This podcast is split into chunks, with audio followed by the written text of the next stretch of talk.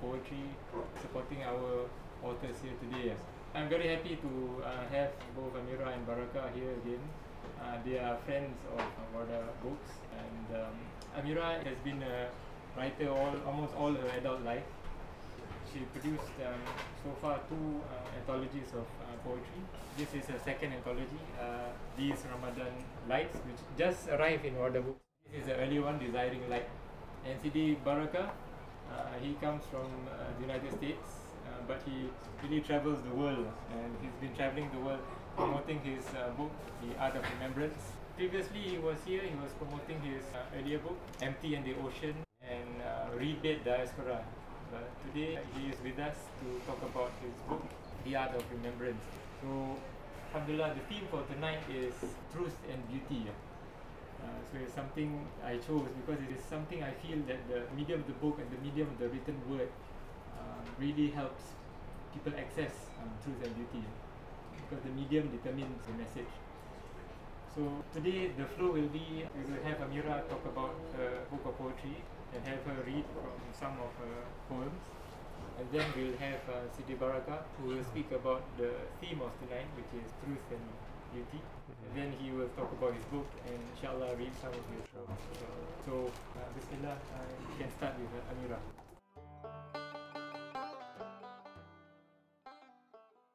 Uh, Assalamualaikum warahmatullahi wabarakatuh. Um, thank you so very much for the for, for turning up tonight. Um, when Baraka Blue was here in 2017, there's a picture of us uh, when you go up the stairs on the left if you see. Um, and he started with this, and I'm gonna steal it from him. um, and so he quoted Imam Ghazali, who's one of my favorite scholars ever, and he said that um, each of our breath is a jewel, a priceless jewel, and once it's taken away or like once it's gone, like it, you, it never comes back. Um, and so he had started by thanking everybody for sharing your breaths with us, and I and I really thank everybody for coming here because you know it's when my first book came out, it was right in the middle of COVID. Everything was online, and so I didn't physically see people turning up or whatever. Um, so it's really nice to be with you all. Um, so my second book is called These Ramadan Lights, um, and I think I started um, writing a daily poem for every day of Ramadan, maybe like five or six years ago. Um, and I, Ramadan is obviously for a lot of us is our favorite month of the year, right? Like we just feel calmer, we are happier, we are joyful because shaitan is not around, and we only have like you know one less um, enemy to, to deal with. Um, and I felt that like writing poetry in Ramadan, um, it just felt more honest, you know. Like I felt like it came out from a maybe better place, and I think that's why I really wanted the book cover. I don't know if you can see, um, for this to be like a portal, because I felt like Ramadan is really like a portal where we step into a different state that we can access. Um, and I think for me, publishing the second book um, of Ramadan poetry. So like this book, it's there are sixty poems over so one poem a day that I wrote over two Ramadans. Um, and I think I wanted it to be to accompany that that Ramadan spirit with us like throughout the year, right? So, um, and I have a poem that I'm not going to read tonight, but there's one in here where it's me negotiating with God, like can we have Ramadan every six months because like one year is for me is like it's too long for me to wait till the next Ramadan. Um, but yeah, so I'll just I'll just read a few poems, and that Baraka Blue do the rest of the talking, inshallah.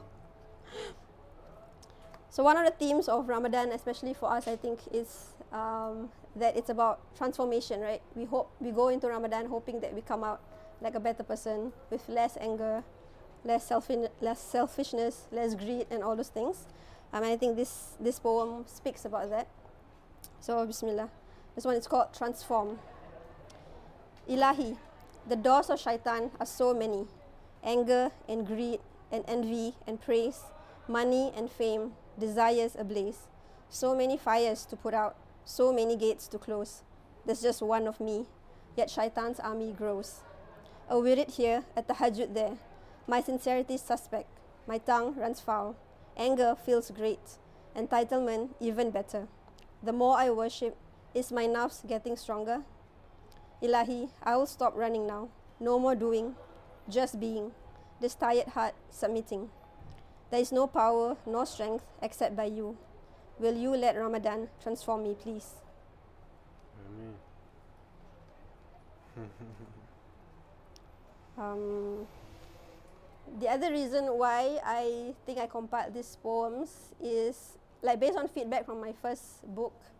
Um, it felt like a lot of people felt like they had to be a certain person or do certain things before they could speak to God, right? Like, oh, I need to have wudu, I need to do two rakat of prayer, I need to wear hijab first, I need to do all these things before they could approach God. Um, and I think when they read my poems, the word that kept coming up was how it was raw and vulnerable. And and I think for me it was like okay maybe people just need to be told or be given permission like no actually you can come to God and like complain to him about having socks in your uh, having holes in your socks or not getting a parking spot or like just the smallest things that we deal with on a day-to-day basis instead of just like the major spiritual stuff um, and so and so I think it's like it's the conversation with God is both ways, right? Like so, like we complain to Him about everything, and then He also responds to us if we if we pay attention. And I think like half of poetry is paying attention. or being a poet is like just paying attention and like just being aware of things. Uh, so this one is called Love Notes. God sends me love notes. Sometimes it looks like raindrops on the window or falling snow on my elated face. Last night, it was a warm cookie heated up by a younger brother. Sometimes it's reciting, Don't grieve, Allah is with us, needing to pause while my soul say thanks.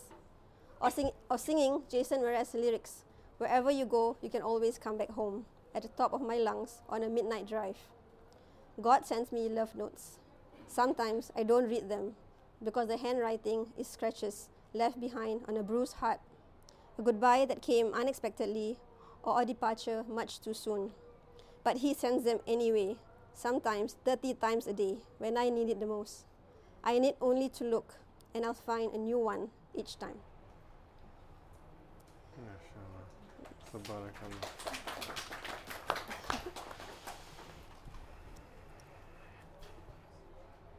Um,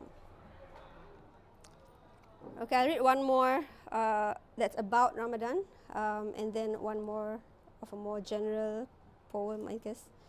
Um, so this is one of my favorite things about Ramadan is that it, I think it makes my head quieter.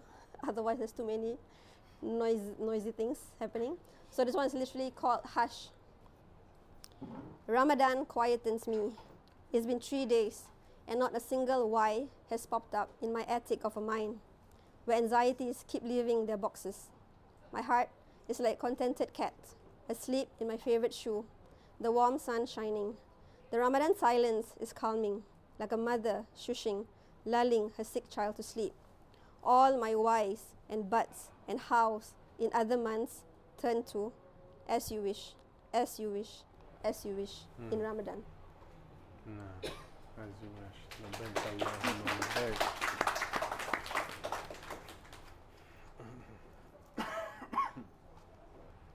Okay, actually, I'll read one more Ramadan one just because I feel like the ones I've read um, make it sound like it's all nice and dandy, but obviously, we all know Ramadan is also hard. Um, mm. And so, this one is called Mid Ramadan Slump. It goes, Oh, oh, I know this feeling. It's the point in the month when fatigue has set in. All that interrupt- interrupted sleep and dehydration is giving me headaches and a sore throat when my ex- excitement at the coming of Ramadan is no longer blazing but simmering. Is when I realize none of my problems have been solved, and I'm exactly the same person I was nine days ago. I have not become impervious to unkind words. Ramadan comforted me, but did not take my sadness away. Thankfully, I am wiser today. I've experienced enough Ramadans to know to hold on dearly. To the Quran and Taraweeh and Qiyam prayers, they're still protecting me and nourishing me daily even if my mood has gone from cheery to cranky. My problems unsolved, but I've got a clarity that's new. My sadness won't devastate me Ramadan keeps it an arm's length away, bolstering me as I work on my strength each day. Each worship, each tear, each poem becomes a piece of shiny spiritual armor being put in place. Carefully, gradually, it will come together, preparing me for life out of Ramadan's shelter.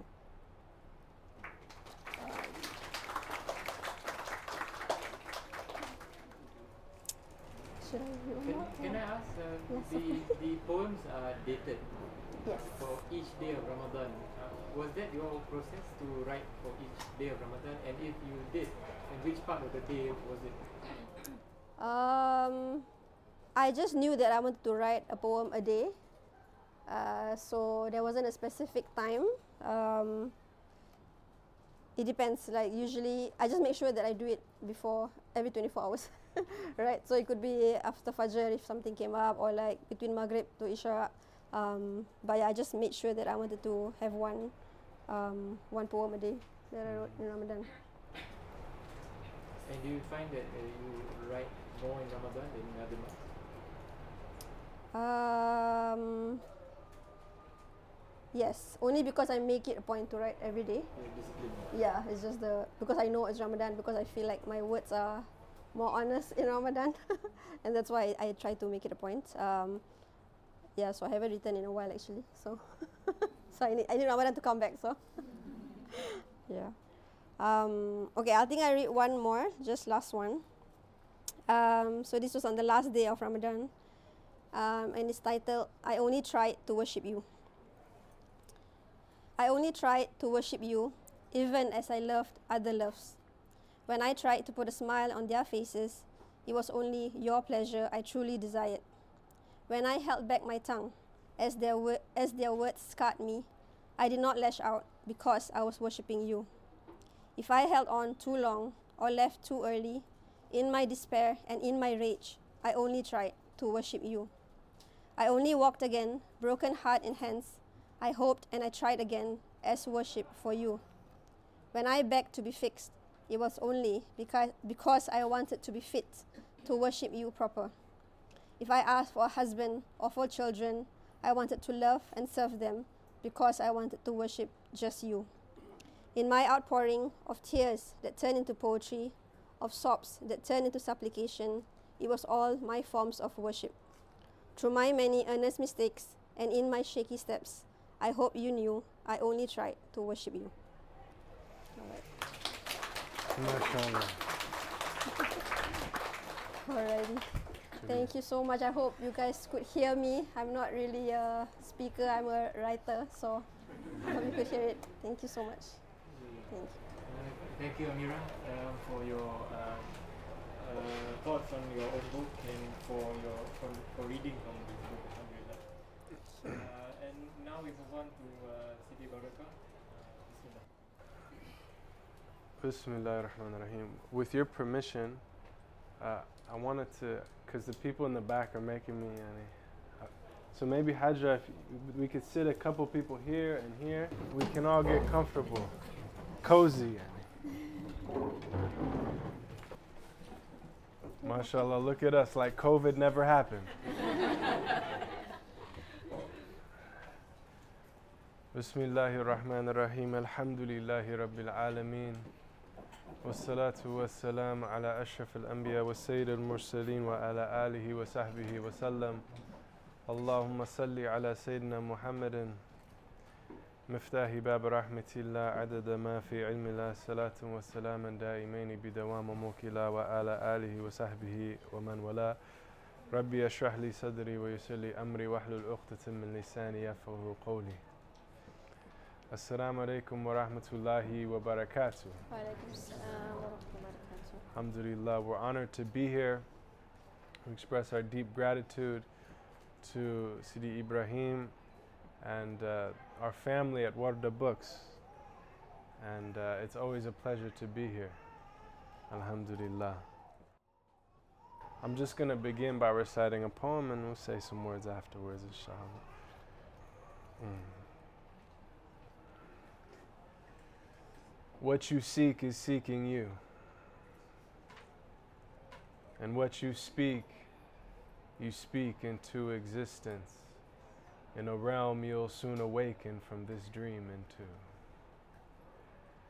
When the being of light descends and says, It's now my time to meet with you, and opens up the body's cage and lets the spirit free in you.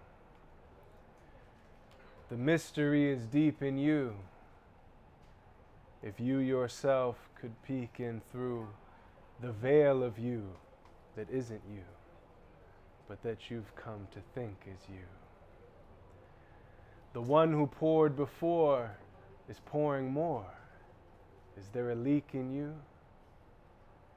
You're thirsty as the desert for the rain, but there's a spring in you. An oasis in the placeless. Come inside and have a drink or two. This is no mirage. The mirage is what you think is true.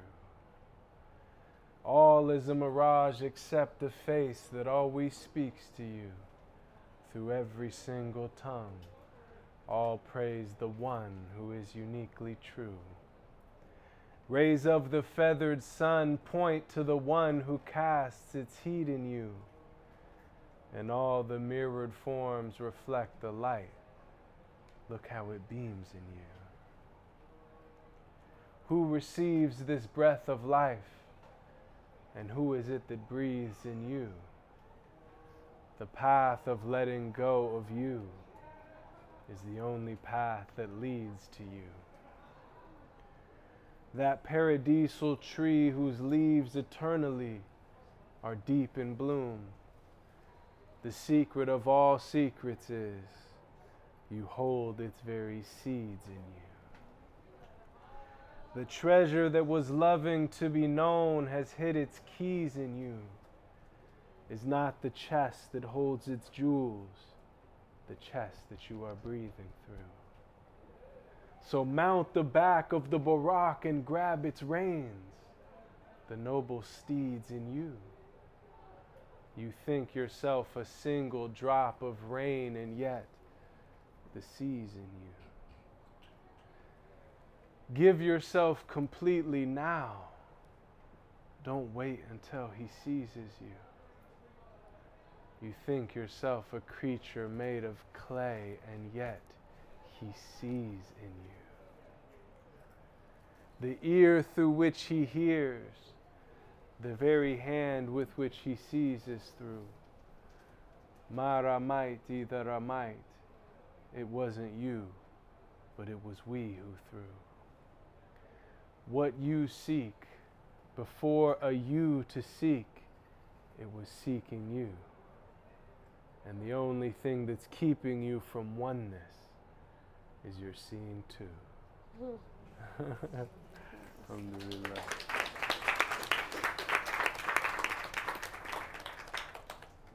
So, this uh, poem is about the secret, the mystery of being a human being. And in our spiritual psychology or spiritual tradition, they talk about the descending levels into ourselves. And many of us, especially in the modern world, we're, we remain on the surface of ourselves. But the human being has great depths. And this is central to the Islamic tradition, but all of the wisdom traditions of humankind, that we're far more than simply our physical bodies, and we have descending levels into our being that we can potentially access, if not in actuality. And so in our tradition, they talk about the sadr being the chest or the breast. Then within that, the heart, the qalb. Then within that, the ruh, the spirit. Then within that, the sir, which is often translated as the secret. And then within that, they say sir sir, the secret of the secret. But I would argue that a better translation of sir than secret is mystery. And what is the difference between a secret and a mystery? Ibrahim, what do you think? He's the one that reads all the books in here, so he runs. yes, we had a hand. A secret is to be kept, and a mystery is to be discovered and shared. Mm, that's beautiful. The way I would put it, another way, is that a secret is something that you don't tell, but a mystery is something that you can't tell, that must be experienced. And that's the nature of the human subjectivity. And so we have hadith such as The heavens and the earth cannot contain me, but the heart of my believing servant can contain me. Or Qalba Mu'min Arsha Rahman, the heart of the believer is the throne of the All Merciful. And this great mystery is ultimately our relationship to the infinite and to the absolute and to that which transcends our limited, finite selfhood, such that Rumi says very beautifully that the he uses the analogy he said I was knocking on my beloved's door but the door wouldn't open. So I kept knocking but it still wouldn't open. But I refused to turn away so I kept knocking until my knuckles wore thin and finally the door opened and I realized I'd been knocking from the inside. Nah, and Imam Ghazali puts it that we each have uh, the heart, that spiritual heart, has a door out to the five senses, which is the door that's usually open for most people. But there's an inner door that opens to the Law al Mahfuz, the preserved tablet, yani to the divine presence. And that one is closed for most people. And maybe we get a glimpse of it in very special experiences. But for the saintly ones and for the prophetic ones, both doors are open. So they become like a window from the garden to us, and we feel the breezes when they're in our presence. If you're interested in that, book 20 of the Ihya, The Marvels of the Heart, which I bet is here. Is it? Talks about that. He didn't plant me to say that, but uh, you can find that here. I know he would have that. So, alhamdulillah, what you seek is seeking you. And this is a beautiful thing that, as referenced in this poem, this amazing hadith, that the divine voice said, I was a hidden treasure and I loved to be known. So I created. كنت كنز مخفي وأحببت أن أعرف I was a hidden treasure and I love to be known, so I created. So, this oft quoted hadith by the Sufis is that the whole purpose of multiplicity is that the divine unity wished to be known. And this is a bit tangential, but you may ask, didn't the divine already know itself? nah. But isn't the knowing you have of yourself different than the knowing you receive through an intimate beloved of yourself? That they are like a mirror of yourself through which you witness yourself in a new way that you didn't see yourself before.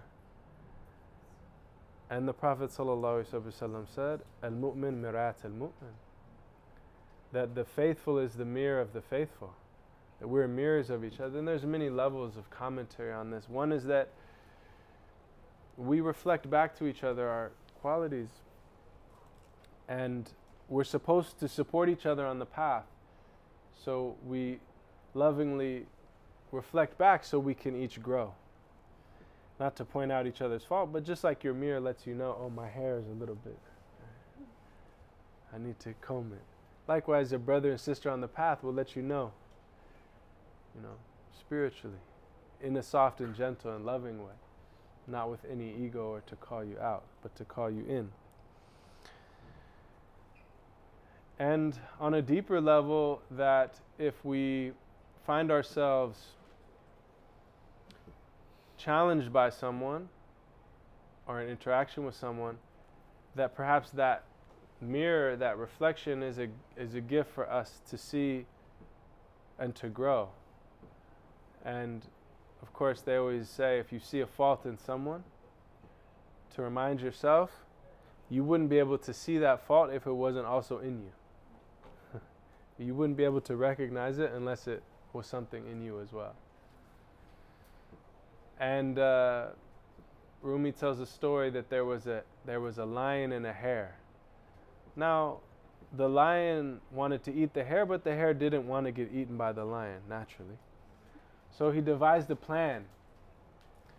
And so he told him, "Wait a second, before you eat me, there's something you should know.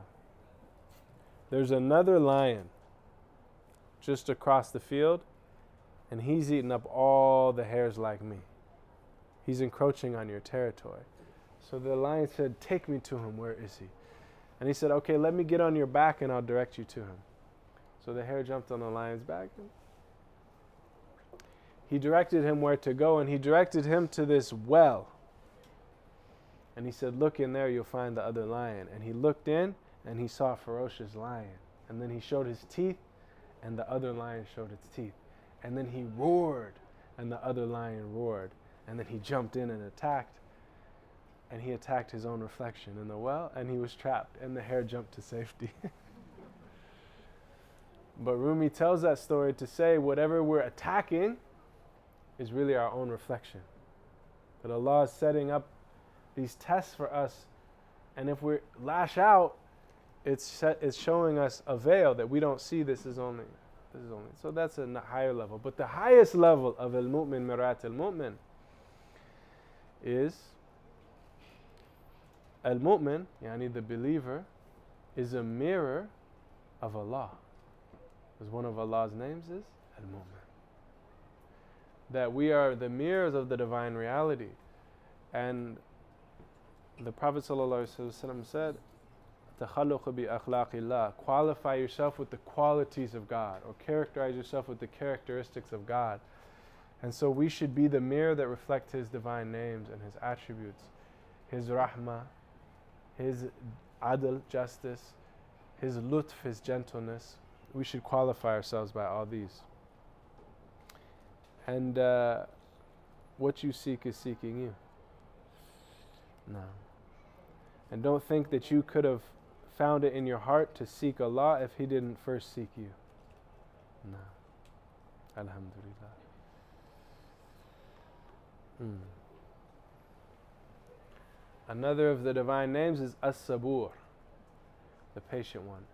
And you know when you memorize the 99 names, as you probably all did when you were children, it's the last one. You have to have patience even to get there. As-Sabur. And uh, that, it always, it always uh, impacted me, that name, and uh, it's a difficult one to embody. In many ways, maybe the hardest one. So I wrote this poem to encourage myself to have sabr, patience. there was a station called Patience the few had attained. Most got off before that stop and only knew it in name.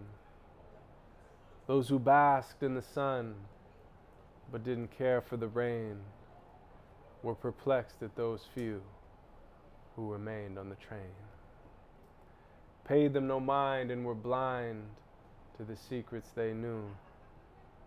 Like the brightest colors hide in the deepest of blues.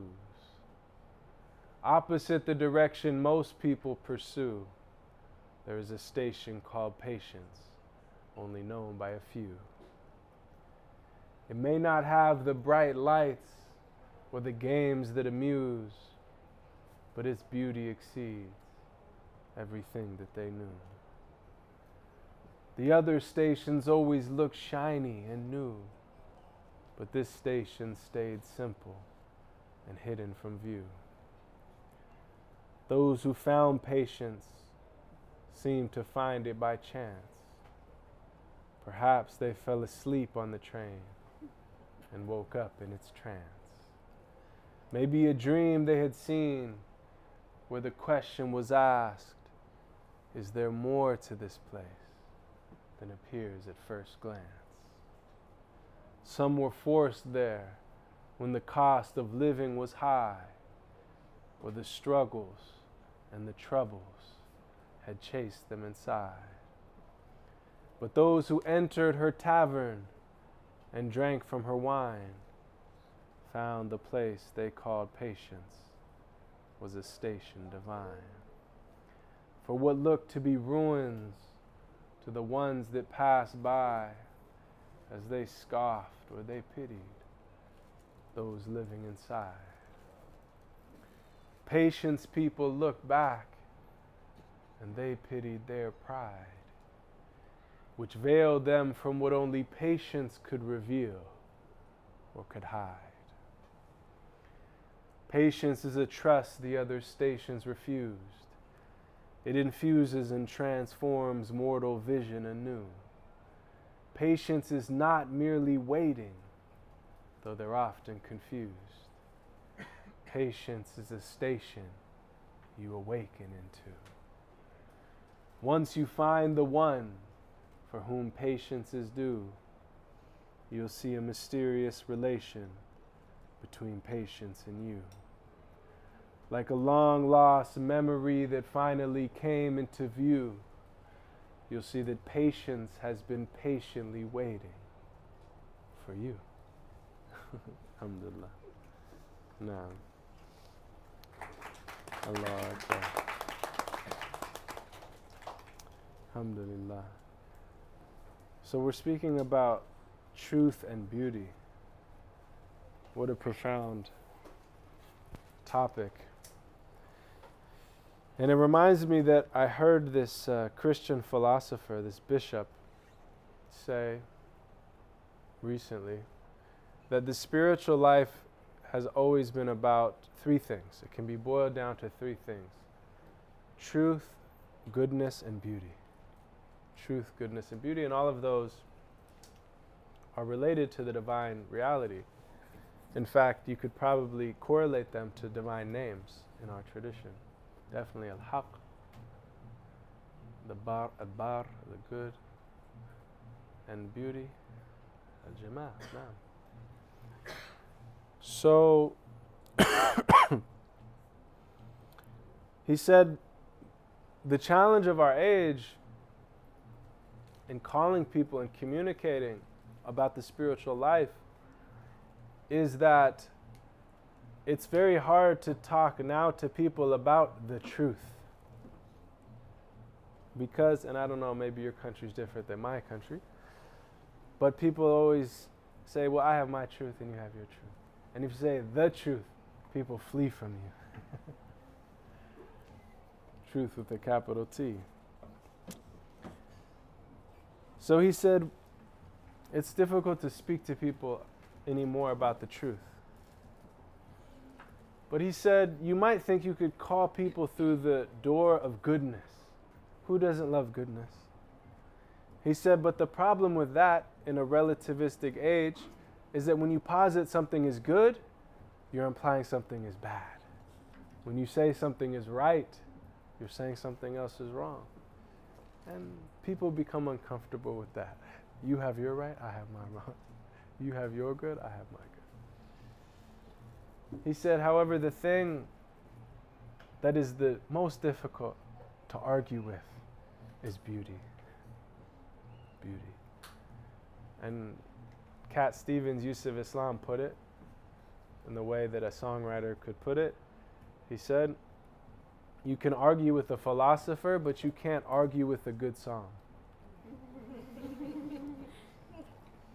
and so in all times, beauty is of utmost importance, but I think in our time, it's more important than ever uh, for the spiritual life. And uh, I've told this story before, but when I, this was some years back, and I was in uh, Turkey, I was in Istanbul, and my father came to visit me and uh, he's not a Muslim, and it was his first time in a Muslim um, country. And I took him to Sultan Ahmed, the Blue Mosque, as it's called. And I, I very, vividly remember the moment that we walked in together.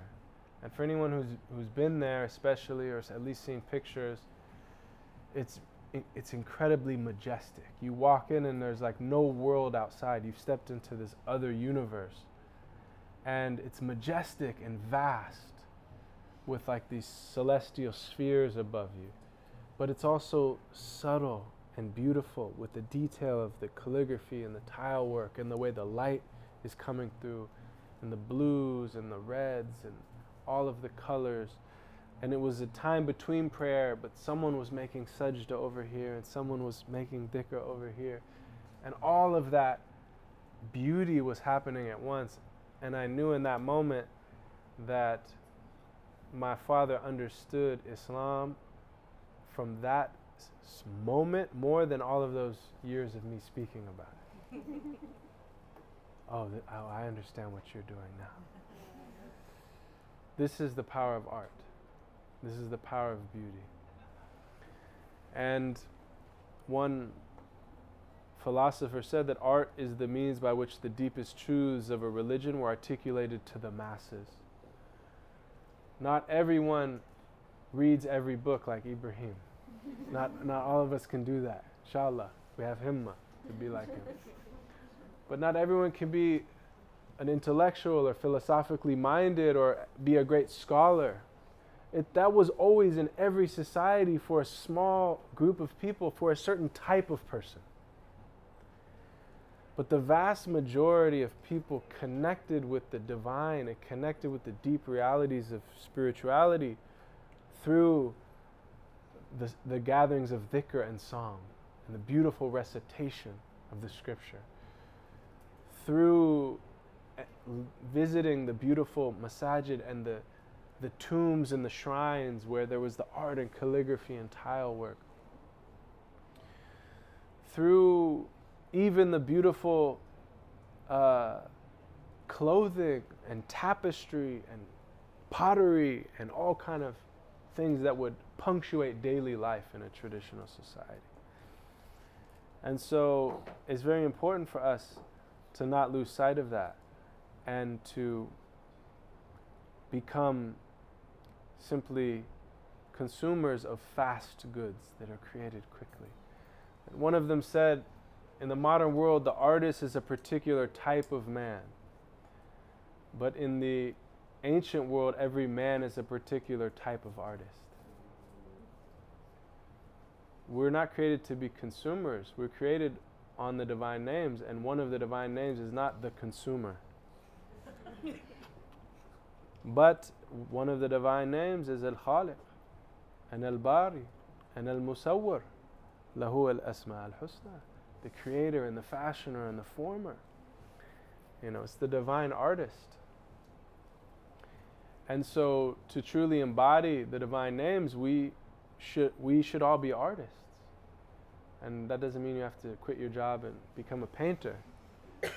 but we should understand art in a vaster way. That you are a painter each moment you make a mark, and when you die, you step out of the painting and look at your art. That our life is our art. Each one of us is an artist, and our life is our work of art. And on the day of rising, everyone will present their art. No. No. So may our art be beautiful, inshallah. And the greatest art is the art that the prophets, peace and blessings be upon them all, came to convey, which is the art of being. And all other arts are tributaries of that. In fact, all other arts are supposed to help you cultivate that higher art. Being truly beautiful with ihsan. Truly having ihsan. And that means to be in a state of remembrance. The Prophet ﷺ defined ihsan and ta'bud Allah ka'annaka tarahu fa'in lam takun tarahu innahu yarak. It is to devote yourself to Allah, to the divine, as if you are witnessing Allah. And if you are not yet there, if you are not yet witnessing, to witness that He is witnessing you. That's the definition of ihsan. That's the definition of beauty. And goodness and beauty are actually the same word in Arabic. Ihsan means goodness and beauty.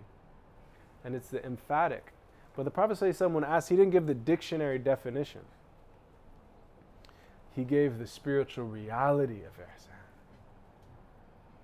which is a state of being. He's defining a state of being, of witnessing, of awareness, of consciousness, of dhikr. Dhikr. And so, this is the art of remembrance. No. Remember until it seeps into your bones like the December wind. Remember and remember and remember until remembrance wins. Till all remember wins, remember when there was nothing but remembrance. In the presence of beginningless's never ending present tense. Remember till a voice proclaims, What did we forget again? To the part that has resistance to remember starts to giving in. Remember then, remember, then remember it again, again. A spirit greater than the universe has come and hid in skin.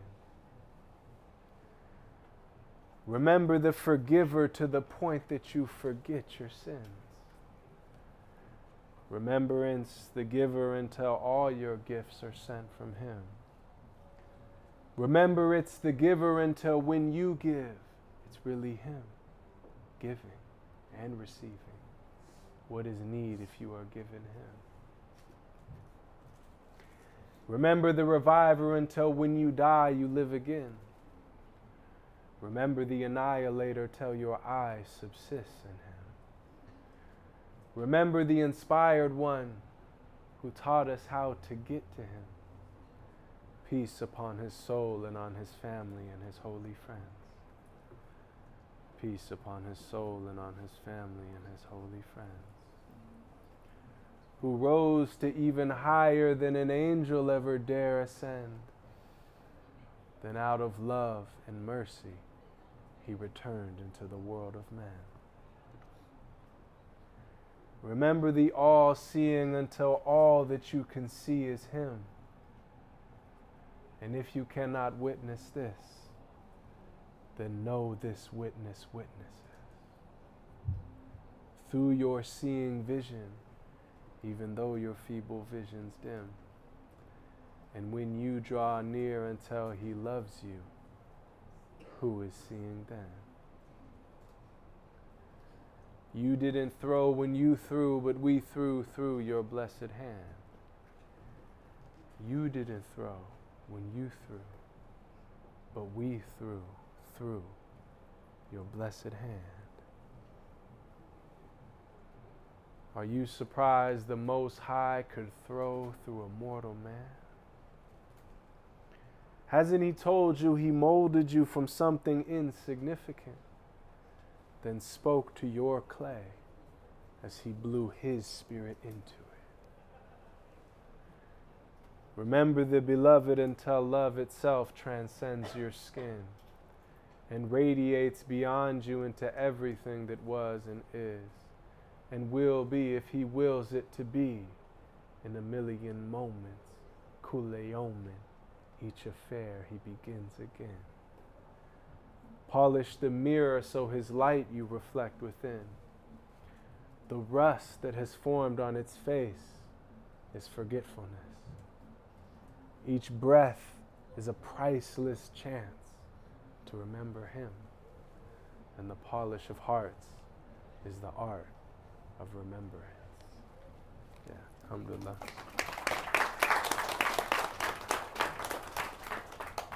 Alhamdulillah. Naam. And everything is about remembrance. Everything is about remembrance. The Prophet ﷺ said the likeness between the one who remembers God and the one who does not remember is the likeness of the living and the dead. living and the dead. That true life is, is remembrance. And true death is not taking your last breath, but it's when your heart stops remembering. That just as physically we need breath to continue living, our heart needs remembrance just as often as we need breath, or it will die. So, alhamdulillah, to be in a gathering of remembrance, mashallah. And we have this amazing hadith Qudsi where Allah says, Ana anda dhanna abdi bi, I am in the opinion of my slave. And when he remembers me within himself, I remember him within myself. And then he remembers me in a gathering, I remember him in a gathering greater than it. And when he comes to me walking, I run towards him. And the hadith goes on. So, alhamdulillah, we're being remembered. We're not just remembering. No. And that's the secret of remembrance that when you remember, you're being remembered. No. And uh, no, that that it brought something for me. I think Ibrahim, you would appreciate this, and Ameera, you would appreciate this as a poet. You get to the etymology of ihsan means beauty, but also uh, means beauty. There are two roots, and you have both hadith. Inna Allah jamilun yuhibbu jamal. Indeed, Allah is beautiful and loves beauty. But you also have Inna Allah muhsin yuhibbu al-ihsan. Both of these hadith you'll find what's the difference if you go to like the hardcore Arabic dictionaries that go deep, not like the basic ones? The difference is that it's very interesting. So, Jamal, there's a word that you make. There's a word for an animal that is made from the same root. Who knows? Huh? Camel. Yeah, Jamal is is how you say camel. That's how we get camel in English, actually. It comes from that. Um, and so it comes from that root. So why? They say actually that the root means beauty, but specifically beauty of nose. To have a beautiful nose. And the camel has a beautiful, prominent nose. But ihsan means beauty of the eye. Beauty of the eye. So someone with a beautiful nose, Jameel. And someone with a beautiful eye is Muhsin. But isn't that amazing that the, the Prophet ﷺ then defined it as it is the beautiful eye is seeing Allah with your eye. That is true beauty of the eye. صدق Rasulullah sallallahu Naam. So yeah, truth and beauty, mashallah. And Plato said that beauty is the splendor of the truth. They're related. And no true expression of the truth is ever separate from beauty. No. Allah could have just delivered the truth. He could have just revealed the truth, but He chose to reveal the truth through the most beautiful human being, sallallahu No. If it's separate from beauty, it might not be the truth. so check yourself when you want to tell the truth, but you don't want to tell it beautifully. It might not be the truth. Alhamdulillah. So um, I just wanted to recite one short poem and then I'm going to close with a poem about Medina, inshallah. And uh, where is it? Oh, I wanted to say a little something about this book as well. No. So, speaking of beauty, is that when I traveled throughout the Muslim world, I spent a lot of time, as I mentioned, in Turkey especially, and I would look at the old ancient manuscripts that were so beautiful and handwritten with calligraphy, and the, the paper was dyed beautifully, and the leather and every aspect was done with ihsan, with beauty and attention. And then I would look at my normal paperback book and I would say, it's not the same. And so it put in my heart the desire to eventually create a, a, you know, a book that is itself a work of art. And this coincided with a, uh, something that plays in my head often from one of my sheikhs when I visited him years ago. He said, It's one thing to make, uh, to write poems for God, it's another thing to make your life a poem for God. So I felt like it's not it's one thing to have a book of poems, it's another thing to make a book that is really an offering for God to the best of my ability. And so with this book, this is alhamdulillah 5 years in the making and we went to uh, Turkey and we work with t- traditional bookbinders and we have calligraphy for each individual piece that was taken from the Ulu Jami, this great Bursa, the, the Grand Mosque in Bursa, and we had a photographer take the pictures of all of these pieces. And so a lot of these calligraphy pieces are like floor to ceiling, huge pieces. So it was hard to get because you can't bring a ladder in there. So then we had to have a graphic designer render them and you know digitize it and all these things. So we work with Mukhtar Sanders, who's very talented, and he's the son of the renowned photographer Peter Sanders. And if you see Peter Sanders' books, he's the one who's done all of them, designed all of them. So anyway, he designed it, and it was a pleasure to work with him. And we we we selected and imported this special Japanese paper, and every detail like that we did.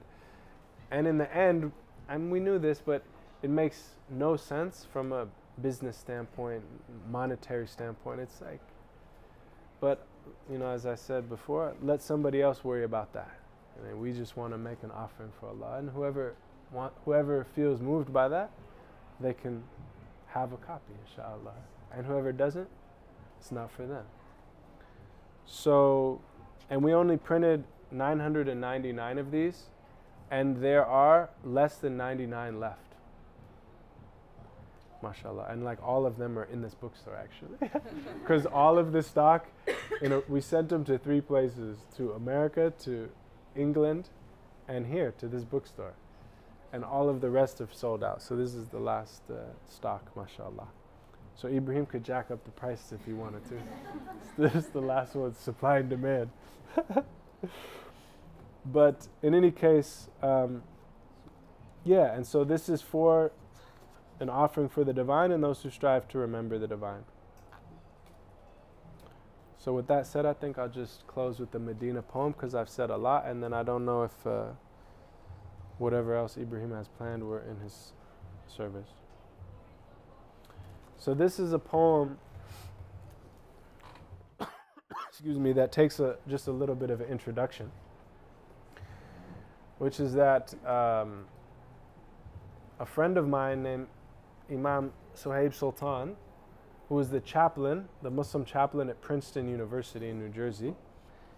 Uh, and he, he became friends, we became friends because he would invite me periodically during Rabi al Awwal to their Mawlid celebration for the Prophet to recite poetry. And so I, I came to really appreciate the visits because his company was so beautiful and I saw the way he loved the Prophet and loved the Deen and loved serving the students, very service minded.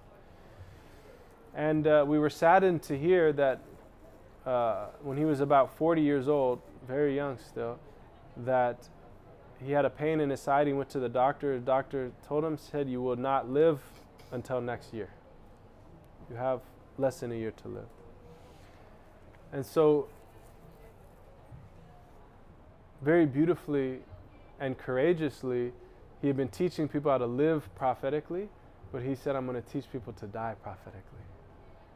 And, you know, Imam Mendi said of him that in that last year he was a righteous man who Allah made a wali. You saw it just burn off his, his anything that he had, that he held on to, and just completely surrendered to Allah. And I'll convey this from him in my last conversation with him a few months before he died, and he was teaching this course that we were doing. I think you were doing it.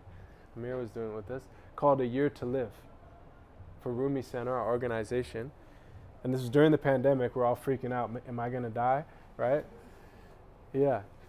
And so we did this January 1st to January 1st where we really contemplated what if this was the last year of your life? How would you live? And for us, it was theoretical, but we, we, I asked him to be a teacher on this course because for him it's not theoretical. you know? And he was like, Yes, I want to be a part of that. And he was a part of it, and he died three or four months into the course. Really intense experience. But in one of in my last conversation with him, he said, Islam is all about joy. And I remember because I said, Yeah, it's all about love. He said, I didn't say love, I said joy. No, he said, Yes, love, but I said joy. That's what he actually said. And um, he was really saying if it's not joyous, it's not really Islam. And I felt him, what he was saying is like when he knew his days were numbered, and all of us know our days are numbered, but we're delusional. If you go into the books of Tasawwuf, the spiritual, you know, the whole Sufism section, and you go to the manuals, they talk about diseases of the heart. And they're all very clear. Like, coming as an English speaker, they were all clear. There's like pride, arrogance, envy, things I understood what they were. But there was one that's called long hopes, tul al amal. That doesn't mean anything in English. So I was like, what is that? But if you read what it means is really it means you think you have time. It's a disease, it's a spiritual disease. It's basically whenever you say, I'm going to put off being who I know I should be till later. it's a dangerous disease. May Allah cure us of that one. So that's what I heard him say is like every day that he woke up and got to hug his daughter was the best day ever. But we we think, oh yeah, but the gas prices went up today, and oh the weather, it's rainy. I didn't want it to rain today, and we become all like this. And he was just like, what is? How could you not be joyous for every day? Because who knows how many we'll have left. So, anyway, when he passed away, shortly after he passed away, I had the opportunity to make Umrah with his wife, his widow, Sister Arshe Ahmed. And when we were in Medina, she read something that he had written about his first visit to Medina. And it was so beautiful and it moved me. And I asked her if I could put it in verse, if I could make a poem out of it. And she said, Yes, Suhaib would love that. So this is the poem that I wrote in collaboration with Imam Suhaib Sultan. And uh, who's been to Medina before? So inshallah, this will be a means to bring you back to Medina. And whoever has not been to Medina yet, inshallah, this is a means for an invitation to Medina. Bismillah. Hmm. Muhammad wa ala Muhammad. They say one who falls in love becomes a poet in a breath. And poets who taste love, they rend their shirts and bare their flesh. Perhaps it's why the poets are accused of heresy. But true poets and true lovers, what have they to do with me? And how can I pretend to speak of what is beyond words when silent tears and trembling sighs are far to be preferred? Yet I'm compelled to pen a poem of praises nonetheless for my beloved in his city and that garden where he rests. To remind myself of what I felt and I was blessed to see, for I fear my many sins will cloud my sacred memories. When I was gifted, Ya Rasulullah, at first to gaze upon your masjid silhouetted by that holy mountain range. The opening I felt as I recalled your words of light. Whoever visits me in death is one who visits me in life. How many countless souls have come to greet you and give thanks. I trembled with the honor to be counted in their ranks. The poor of wealth but rich of soul who saved their lives for this, to offer their salams to you, the earth you walk to kiss. The rich of wealth but poor of soul, who know you won't reject, the sinner and the scoundrel too, you welcome and accept. The saintly and the knowers come from every distant land to bask within your light and bless the mercy sent to man. Salam upon the chosen one, our guide who showed the way. We seek his intercession when we stand upon that day. Peace upon the Holy One, our Master and our means, Allah's supreme beloved, who led us to the love supreme. As we entered to the precinct of your courtyard, we recalled the words our teachers taught us, and we let our voices call. Allah, who open up the gates of mercy and your grace. This prayer I thus repeated as I stumbled to the place. Right before your glowing dome, and there I wished to fall, prostrate and to weep, but I just stood in silent awe and gazed upon your dome as all those more prepared began to sing their salawat to you. Salatu wa salam. Ya Nabi, salam alayka. Salam alayka, Ya Rasul. Ya Habib, salam alayka. Peace and blessings unto you. Ya Nabi, salam alayka. Salam alayka ya Rasul. Ya Habib, salam alayka. Peace and blessings unto you. To be interrupted rudely by one who told us, move along, and something about an innovation to express a sacred song. But the sadness that I felt for him and what it really was. See, the greatest innovation is not to drown within His love. Some tried to just explain to him the purpose and the prayers, but for one who hasn't tasted love, no words this veil can tear. Then we recalled the wisdom you had taught us all along when the ignorant address you just respond to them. Salam. I thought of those even within your time not given eyes to see. They never saw Rasulullah.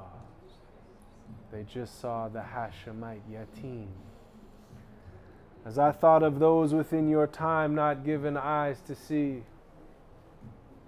my eyes they flowed with tears that Allah gave that gift to me.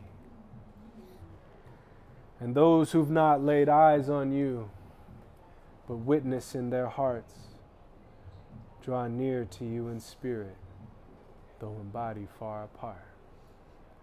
Allah, oh, how I yearn that I might become one of them.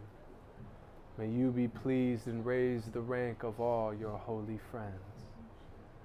As I entered in, Ya Ahmed, to the door of As-Salam, and saw that paradisal garden that has blossomed on the land. And then I raised my gaze and I beheld the golden gates that guard the garden of the garden, your noble resting place. And I was overwhelmed with the shame and with dismay from my state as I approached you and how I'd fallen from your way. For though I claim to follow you and love with all my heart, my actions they belie my words. My book with sin is marked. You were sent here to perfect our souls, and you perfectly conveyed. Yet how imperfect in your path I am, in utter disarray. You prayed while others slept, yet all these nights I failed to rise. Your way was loving service, but I neglect and turn aside. So many souls in need while you with humbleness provide. My provision is my selfishness, my arrogance and pride. How much I've disappointed you how can I even call your name?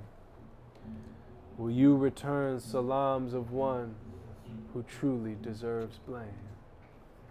And when you're weaving through the crowd and crying, Ummati, that day, Rasulullah, will you embrace me then?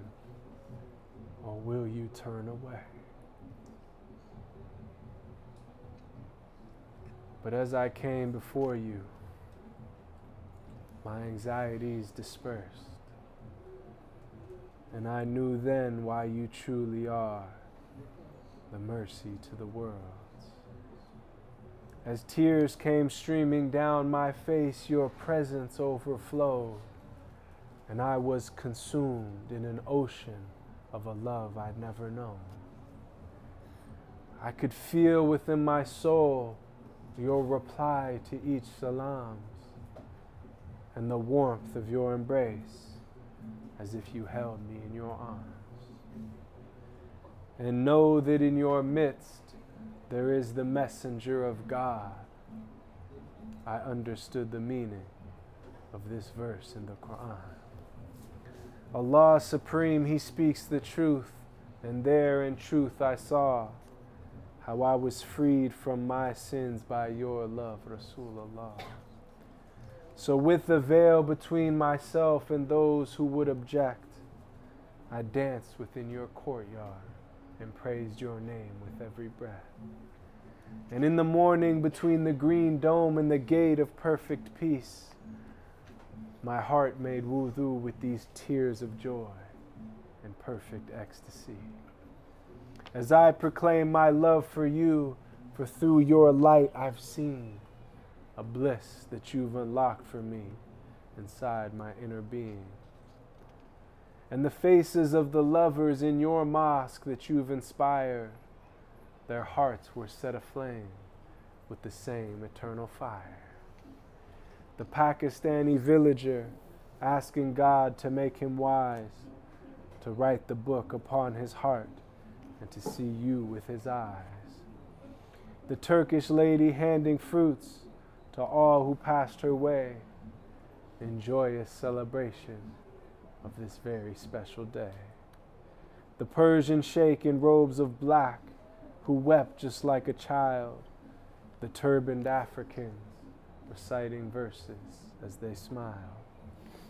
The Western seekers joined their throngs and shared such moving words, and we even heard your praises in the singing of the birds. The Chechens with their caps and vests, the Kurds who wore their sash, the women making dua with sleeping babies in their laps.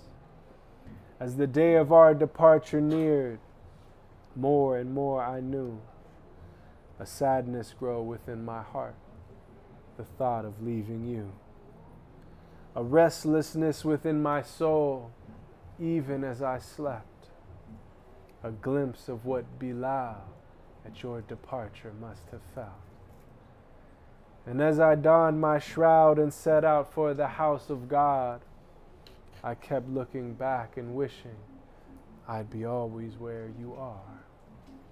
With tears and trembling breaths, my consolation was the hope that this was not goodbye, but that our love would always grow. With tears and trembling breaths, my consolation was the prayer that this was not the final time that I would greet you there. O oh Allah, make my family, my community, and friends among those who at the basin drink from his blessed hands. And in the highest place within the garden are embraced in the loving arms of Ahmed, gazing on his smiling face. Allah, show your mercy uh, to those who've beat us to the grave. We will follow soon behind them. May both they and we be saved. Allahumma, show your mercy to those who've beat us to the grave and accept this humble offering for our dear Imam Suhaib.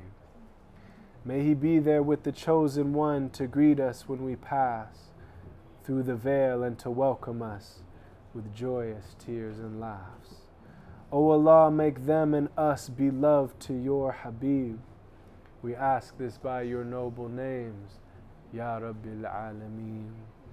O Allah, make our families, our communities and friends among those who at the basin drink from his blessed hands.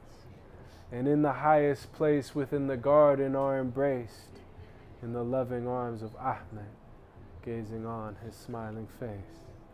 With tears and trembling breaths, our consolation is the prayer that this is not the final visit, but that He will greet us there. Allahumma salli wa sallim wa barik alayhi wa ala ali sallallahu alayhi. Jazakallah khair. Alhamdulillah. Alhamdulillah, whenever people come to the bookshop and they, they, they don't know who you are and they pick up your book, I always say that there are three ways to experience Baraka. the first is to read his poetry. The second is to watch a clip on YouTube, hear his voice, or or listen to Past and Present, Mm. his uh, podcast. Mm. And the, the third and the highest way is to be in the same room Amen. when he is, is reciting his poem eh, because you, you feel the poem embodied Mm. and you're occupying the same space as the words are being spoken. MashaAllah. And then when you return back to the book, you come back to that state. No. Again and again. Amen. So the, the, the book or the book that you have made so lovingly Mm. Is able to transport us back Amen. to this room whenever we open its pages. Beautiful. Such is the technology that Amen. Amen. Alhamdulillah. I always put in a plug for books. No. So thank you uh, for your your gift of, of Yeah. uh, the book and your the gift of your presence. Yeah. is, is a great privilege. Thank you. Yeah. No, alhamdulillah, thank you. And yeah, what you say, you know, in Arabic, as you know, that poetry is shi'r and the poet is the sha'ir, and the root of that word means to feel deeply, to be aware. And so poetry is that which, if you understand it but it doesn't move you, the poem has completely failed. Just like if a comedian tells a joke and you understand it but don't laugh, he failed. Likewise, it's not to be just understood, it's to be felt. So, inshallah, I mean to what you said that, that we, we feel, we be the, the ones that can feel. And I also want to say, you know, and I say this every time, but I really mean it, that this bookstore is a very, is a gem. And if you're from Singapore, you may not realize, but I've traveled a lot all over the world, and you won't find a bookstore like this anywhere. Uh, I, I believe this is that this is the best English language bookstore um, for books on Islam anywhere on earth. I've never seen. it. I believe it. And uh, so I would encourage you to support this effort. You know, and, and I know it's because Sidi Ibrahim and of course others, but I know he like hand selects. You need a curator. You need that. And the thing about a bookstore is that that you don't get on Amazon or online is that if you go online and buy a book, okay, you heard about a book, you know you want that book. The beauty of a bookstore is you go in thinking you want one book and then you learn about a hundred other books. Really, that's very valuable.